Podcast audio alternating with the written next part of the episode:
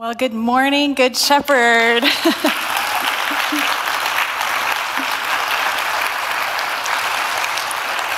It is an absolute joy to be with you this morning. As Talbot mentioned, we used to come here. We used to be part of this community from 2007 to 2011. We lived right here in Steele Creek. Uh, our oldest daughter went to Lake Wylie Elementary for first grade, and then when Rivergate Elementary opened, we were part of picking the name and the logo, and she got to be one of the first students there. And Emma and Easton, our other two kids, went to Good Shepherd Preschool, which provided really essential hours for me to study because at the time I was in seminary. Um, we just loved our time here. Eliana was baptized on this very stage, our oldest. And uh, we still have our Good Shepherd mug in the, in the cupboard of all our mugs. We have a lot of church mugs because we've moved a lot. And we still have on file the handwritten letter that Talbot wrote for, to us after we visited Good Shepherd for the first time. Um, but it was kind of partly Talbot's fault that we left. Now, let me explain why. Um, I can remember a sermon series shortly before we moved um, called Top Secret. Does anybody remember Top Secret? There's a maybe a couple hands. All right, so one day as we came into the sanctuary, the greeters handed each one of us our very own little container of Play Doh. And we were told we could play with it during the sermon. And then eventually, Talbot said, Okay, I want you to form your Play Doh into something that represents a dream that God has placed deep in your hearts.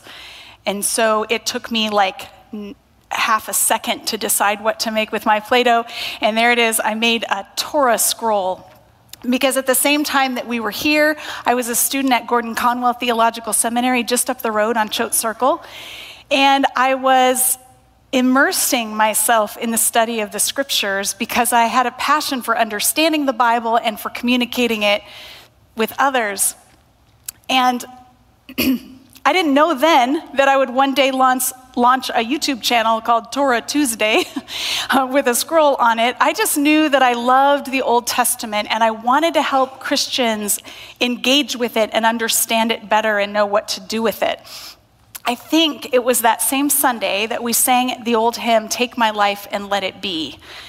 And I remember I was sitting right about there, and I remember the verse popping up on the screen, and it just jumped out at me. Take my intellect and use every power as thou shalt choose. You see, I was at a kind of a crossroads in my life. We had been missionaries for many years. I felt called to participate in God's work in the world. But I was really wired for academics. I thrive in the classroom and I love to be in a library learning. And there, there, this created a bit of a tension for me because I felt called to make a difference in the world and I wondered if it was selfish to be in the library. And as we sang those words, take my intellect and use every power as thou shalt choose, the Holy Spirit reassured me that I could love God with my mind and that that was part of the kingdom work that needed to be done. And so we pressed ahead. I applied to doctoral programs, and not long afterwards, uh, we were headed to Illinois uh, for me to do a PhD in biblical theology. There was another thing that I really appreciated about Good Shepherd. Sometimes people start out to train for ministry and they go into seminary and they, they become uh, disenchanted with Christianity. They struggle with scripture or they just feel like the church is kind of, there's problems, there's hypocrisy, there's whatever in the church, and so they walk away. And sometime around the time that I began studying at Gordon Conwell, somebody did a study. I can't remember exactly the details, but the results uh, are very clear in my mind. So, somebody wanted to study what makes the difference between someone going to seminary and thriving and growing in their faith or becoming spiritually dry and walking away from God. What, what is the difference between the one or the other? And they studied a whole bunch of students and tracked people, and the result was clear and decisive. The single most significant factor into whether someone would grow spiritually or leave the faith was whether they were part of a vibrant Christian church at the same time that they were in seminary. And Good Shepherd was that place for me. I sat where you're sitting and I grew week by week, and I felt God nourishing my faith in so many ways.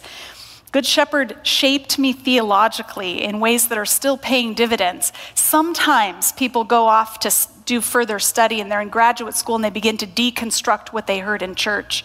And I, am here to tell you that the things I heard in this room have never had to be deconstructed. What you're getting is not fluff, it's rooted and robust. I'm so glad you're here.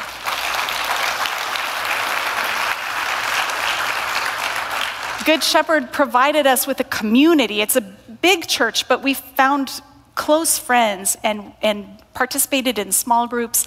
We served together in new ways. We were part of the ESL ministry when it started up here, and Talbot asked me to be part of the altar prayer ministry, so I stood up front here to pray for people after the services, which was such a joy.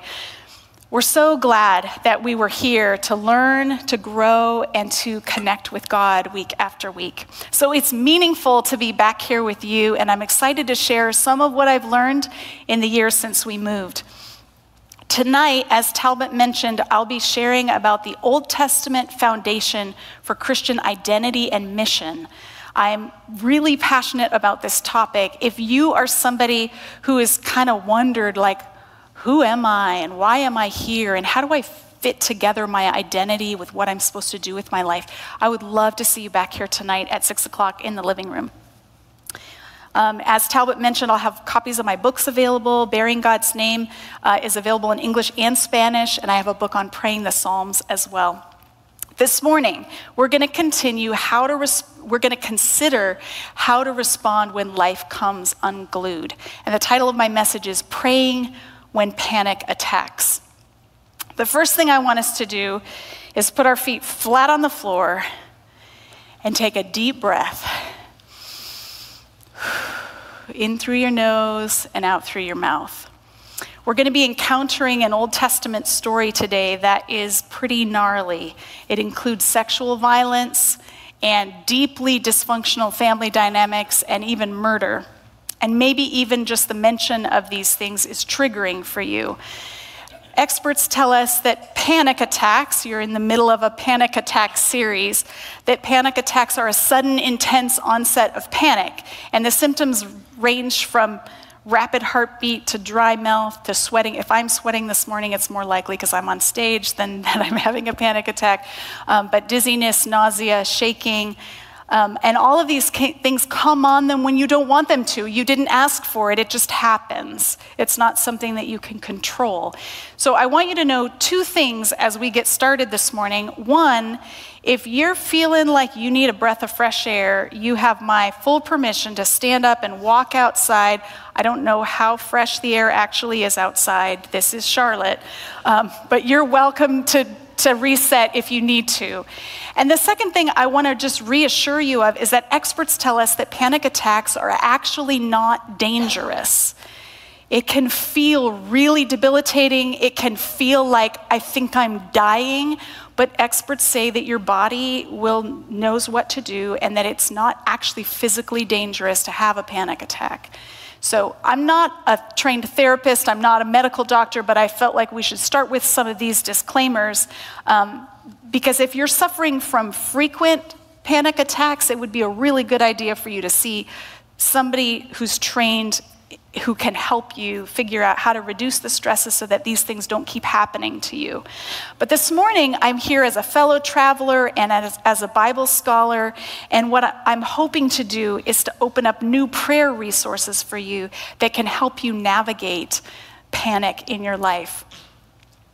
I believe that prayer does more than and less than what we often assume. Let's start with the less than. Prayer is not, as much as we'd like it to be, a magic wand. If it was a magic wand, none of us would have aches and pains. We would have all slept well last night. Our family trials would have gone away, right? Like, it's not a magic wand. We don't pray and then snap, everything's all fine. Um, my family's been praying for my Uncle Harvey. For months and months, he's been battling cancer. And this morning, I woke up to a text saying that he had gone to be with Jesus prayer didn't miraculously heal him as much as he had full faith that God could and would do so. So prayer's not a quick fix. But prayer is also more than just therapeutic, it's not just getting stuff off our chest. Prayer actually changes things, it changes us. It aligns us with the character of God and the priorities of God, and it enlists us in kingdom work. So, are you ready? That was a long preamble to what we're going to talk about this morning. Now, let's get to work. A few years ago, I heard for the first time the lyrics of a country western song uh, about prayer. Now, may, maybe you listen to country western music and this is an old favorite of yours. I hadn't heard it before, and it kind of stopped me in my tracks. It's a song about a guy whose girlfriend broke up with him, and he is ticked. And he heard an online preacher saying, or a radio preacher or something, saying that he ought to pray for people. And so he thought, okay, I'll pray for you. And here's how he prayed I pray your brakes run out going down a hill. I pray a flower pot falls from a windowsill and knocks you in the head like I'd like to. I pray your birthday comes and nobody calls. I pray you're flying high when your engine stalls. I pray all your dreams never come true. Just know wherever you are, honey, I'll pray for you. Okay, so this is, and, and, you can Google it at your own risk. I've had this song stuck in my head all month long. This is certainly not what the preacher had in mind when he encouraged this man to pray. Chris Macedo doesn't lead us in songs like this, thank the Lord. And Talbot and Chris don't preach on prayers like this. Our gut tells us that to pray like this is totally off limits. But then we open up the Bible to the book of Psalms and we find some prayers that sound an awfully lot like this song, and we wonder, what do we do with that? Declare them guilty, God. Banish them for their many sins, for they have rebelled against you. Break the arm of the wicked man. Call the evildoer to account for his wickedness. What do we do with that? Now, I'm told y'all had a sermon series just last year called Survivor Songs in which you tackled these difficult prayers, but we might have some new faces here today who weren't around for that. So let me, in a nutshell, tell you how I handle these Psalms. Yes, our God is slow to anger and abounding in love, He's full of mercy, but the Bible tells us He does not leave the guilty unpunished. He takes wickedness and sin seriously. And he calls us to take it seriously as well. In fact, the entire story of the Bible from beginning to end is the story of the good world God's, God made and the, his good intentions for the world, and how sin came in and corrupted that good world. And the entire narrative is about God's plan to crush the serpent, to d- put a decisive end to evil, and to bring us back to restore what he intended from the beginning. So when we pray with Jesus, Your kingdom come, Your will be done, we're praying for God to crush wickedness. That's the whole point. And I don't know if you've read the book of Revelation, but it's a pretty violent book. And it is for good reason, because wickedness has to be stopped. These ugly psalms where people pray their panic are part of this biblical movement for justice. They yearn for a better world where no one takes advantage of anyone else. So let's try one on for size. If you've got your Bibles, go ahead and turn with me to Psalm 3. Psalm chapter 3. And the first thing you notice when you turn to Psalm 3 is this little note at the top a psalm of David when he fled from his son Absalom. Now, this is a reference to a backstory, a historical moment in David's life. We're being invited to read this psalm in light of this specific circumstance for David. So, if we want to understand the psalm and get the most out of it, we should know the backstory. And to do that, we have to go to 2 Samuel 13 through 18, which is too many chapters for me to read aloud to you today. So, what I'm going to do is give you the Cliff Notes version of this story in David's life. So perhaps you've heard the story of Amnon and Tamar. Maybe not, and that's okay too. I'm going to tell you what you need to know. Amnon and Tamar are both children of David's, but they have different mothers, so they're half siblings. And nevertheless, even though they're half siblings, Amnon can't keep his eyes off his sister Tamar. And he arranges, with David's unwitting help, for Tamar to come see him and be alone with him, where he violates her.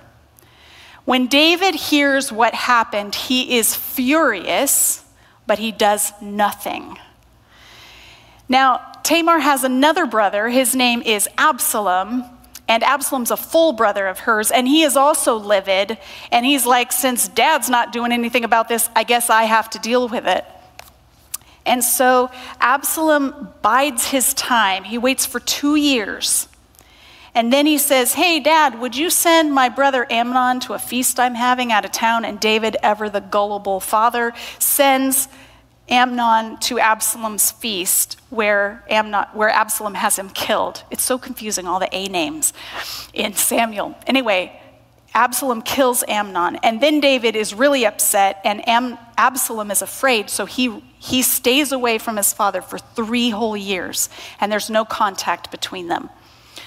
Finally, David sends for Absalom. He doesn't know what to do. He wants to be with his son, but it's really awkward. And so he's, he brings Absalom to Jerusalem, but then doesn't call him to the palace, and they still don't talk for two more years. Can you talk about awkward? It's like the silence between them is deafening. Finally, Absalom arranges for a meeting with his father, but it appears that the rift between them is unsolvable and that David's inability to solve this is going to create deeper problems.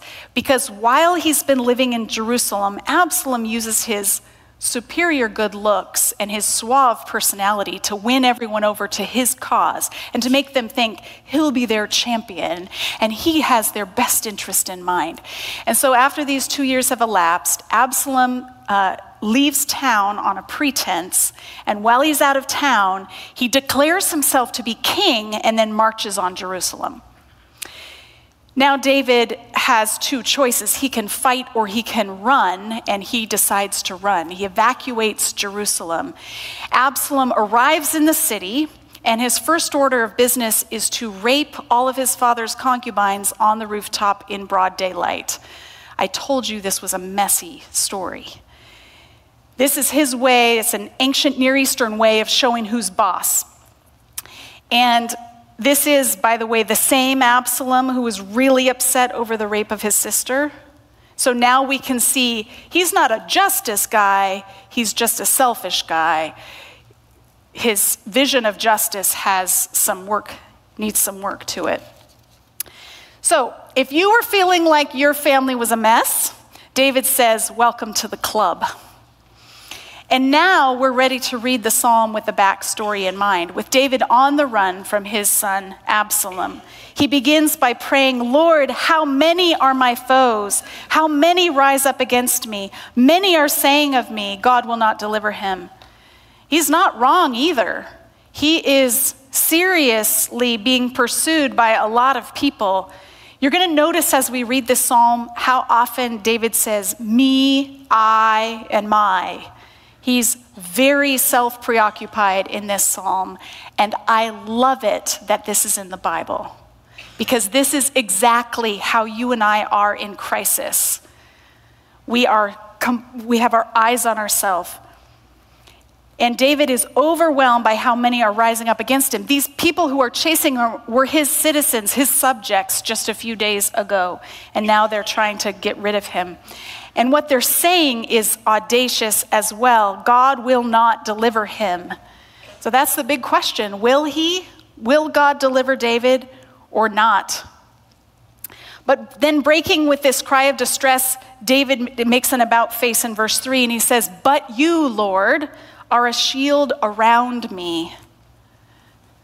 Normally, when we, uh, when, when we, I've never been in battle, but when a soldier goes into battle, face to face combat, they carry a, a, shield in front of them, right, to block the arrows of the enemy that as they're facing.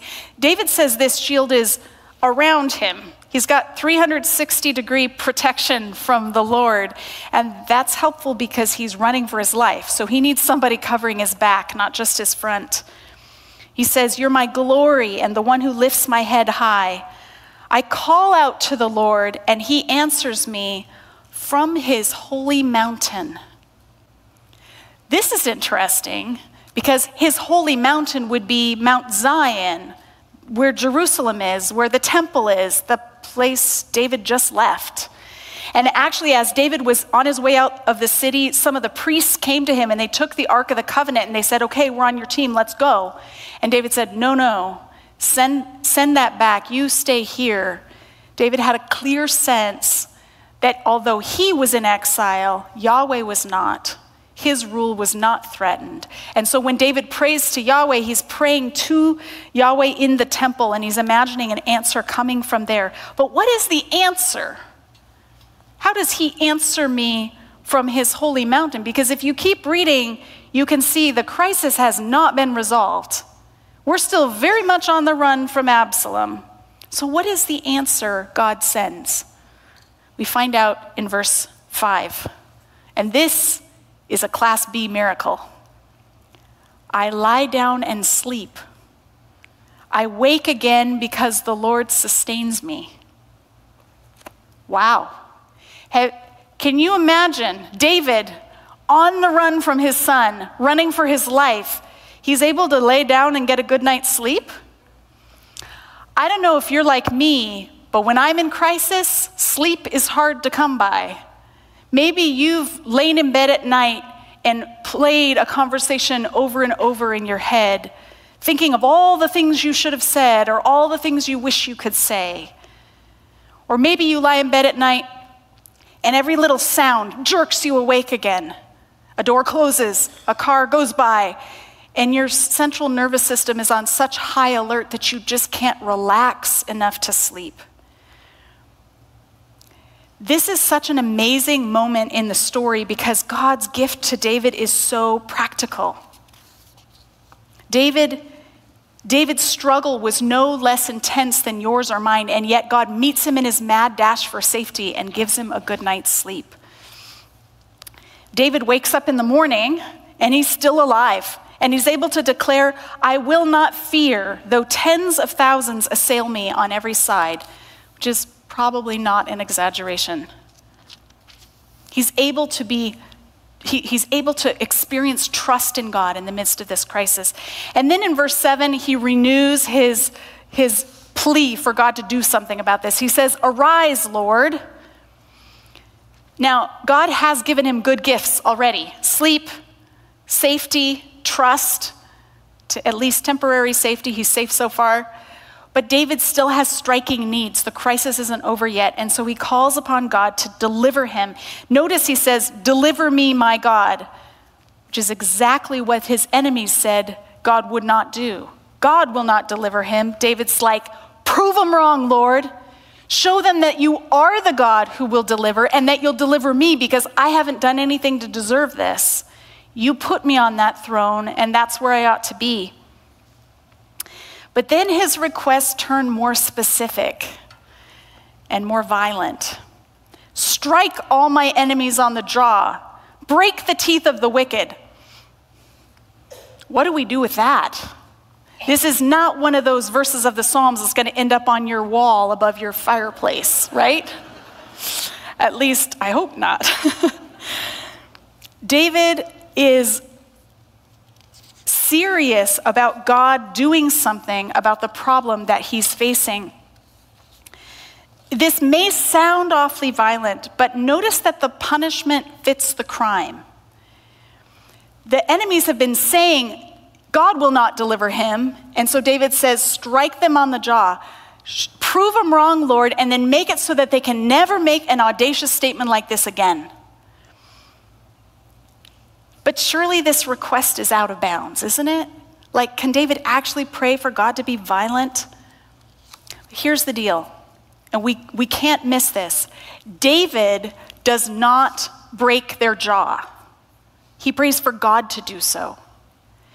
David takes his crisis and he puts it on God's desk and asks God to handle it. And doing that frees David to be nonviolent. It frees him to let go of his angst and entrust it to God. By articulating his deepest desires for justice, he bares his soul in God's presence so that nothing is hidden. And then he can let it go because God is on it. David, David's panic must be prayed if he's going to experience peace. Biblical prayer is not an escape from reality, it faces that gritty reality head on. The psalm ends with these two lines From the Lord comes deliverance. Another expression of trust that God will be the kind of God who delivers. And then he cl- concludes with something with a bit wider view than his own situation. He says, May your blessing be on your people. As king, David realizes that his own crisis has bigger ramifications for his whole nation, and he's asking that God would once again bless the people and show, him, show them his power. So, how does David's story end? If we flip, flip back to 2 Samuel 18, it's really fascinating to compare David's actions as king with the psalm that we just read. Because I, I suspect that some of you are nervous about praying prayers like Psalm 3 because you worry that they're going to make you violent or they're going to make you bitter, or they're going to make you angry.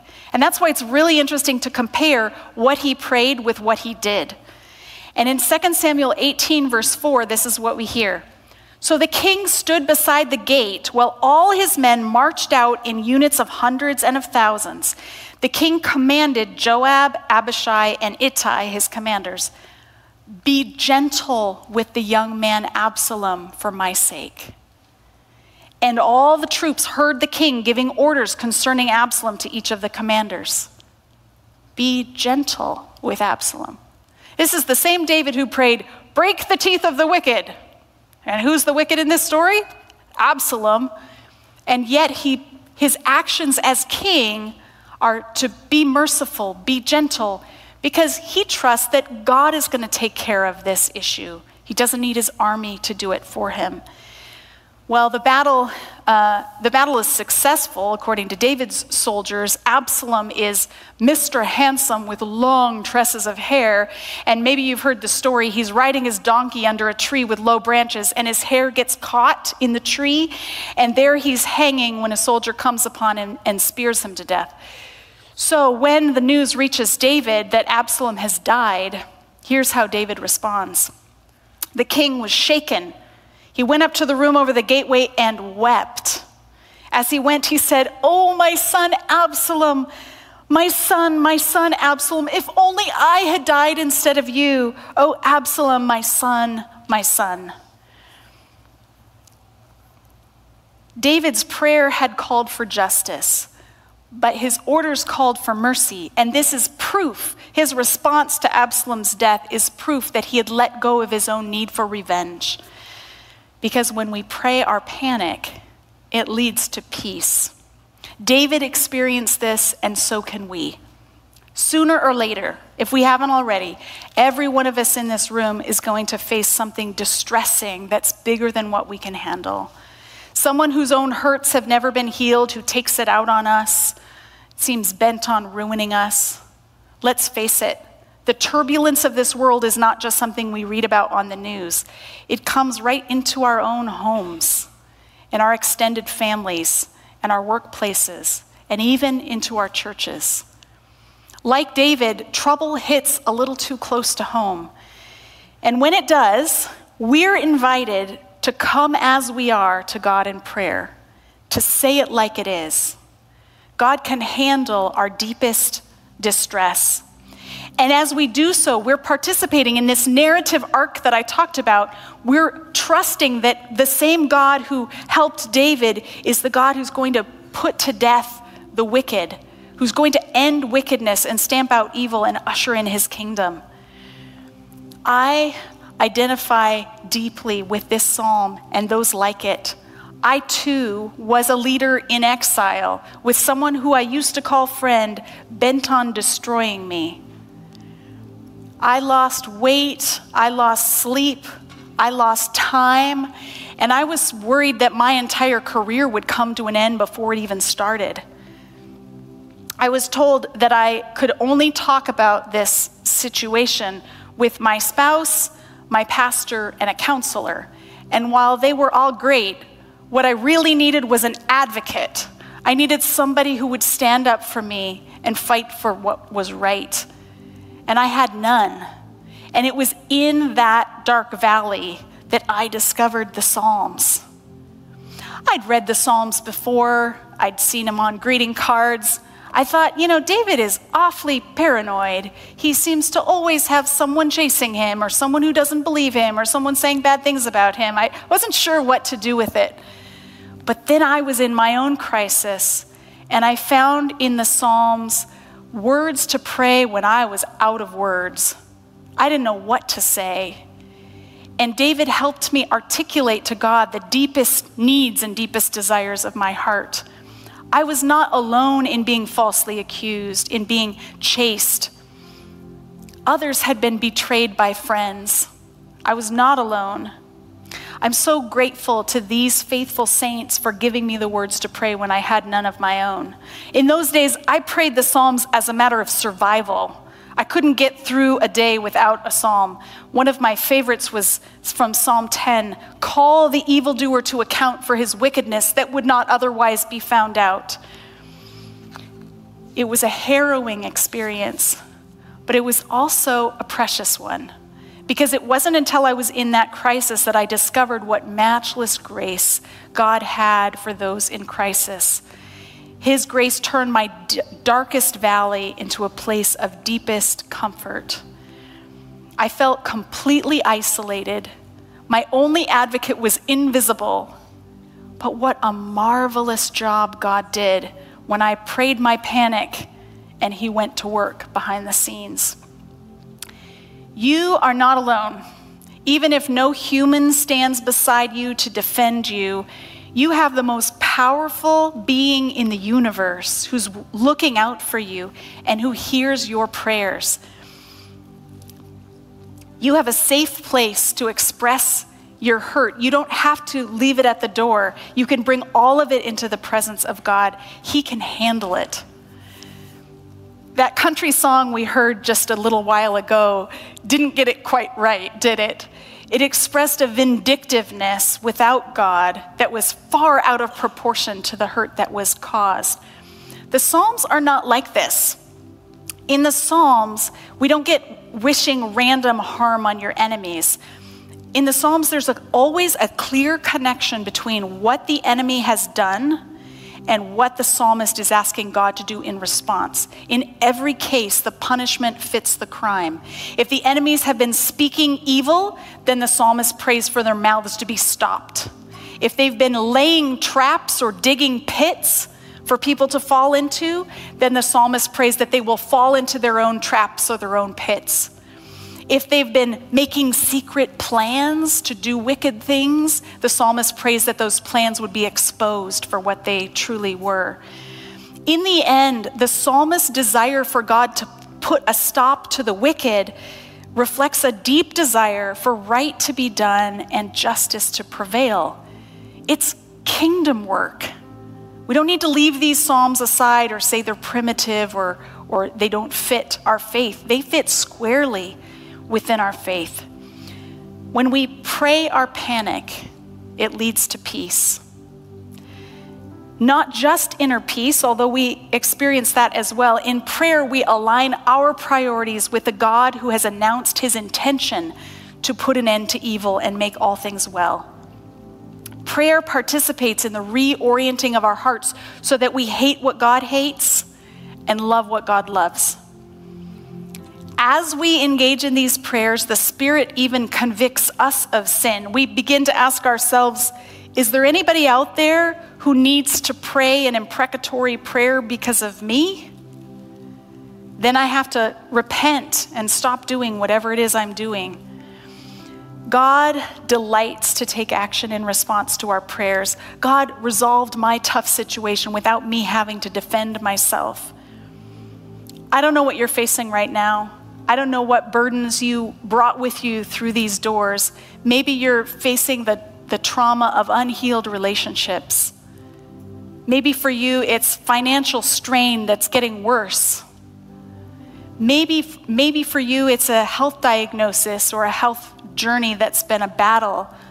Or maybe it's the stress of an unsustainable workload and you just don't know when you can get a break.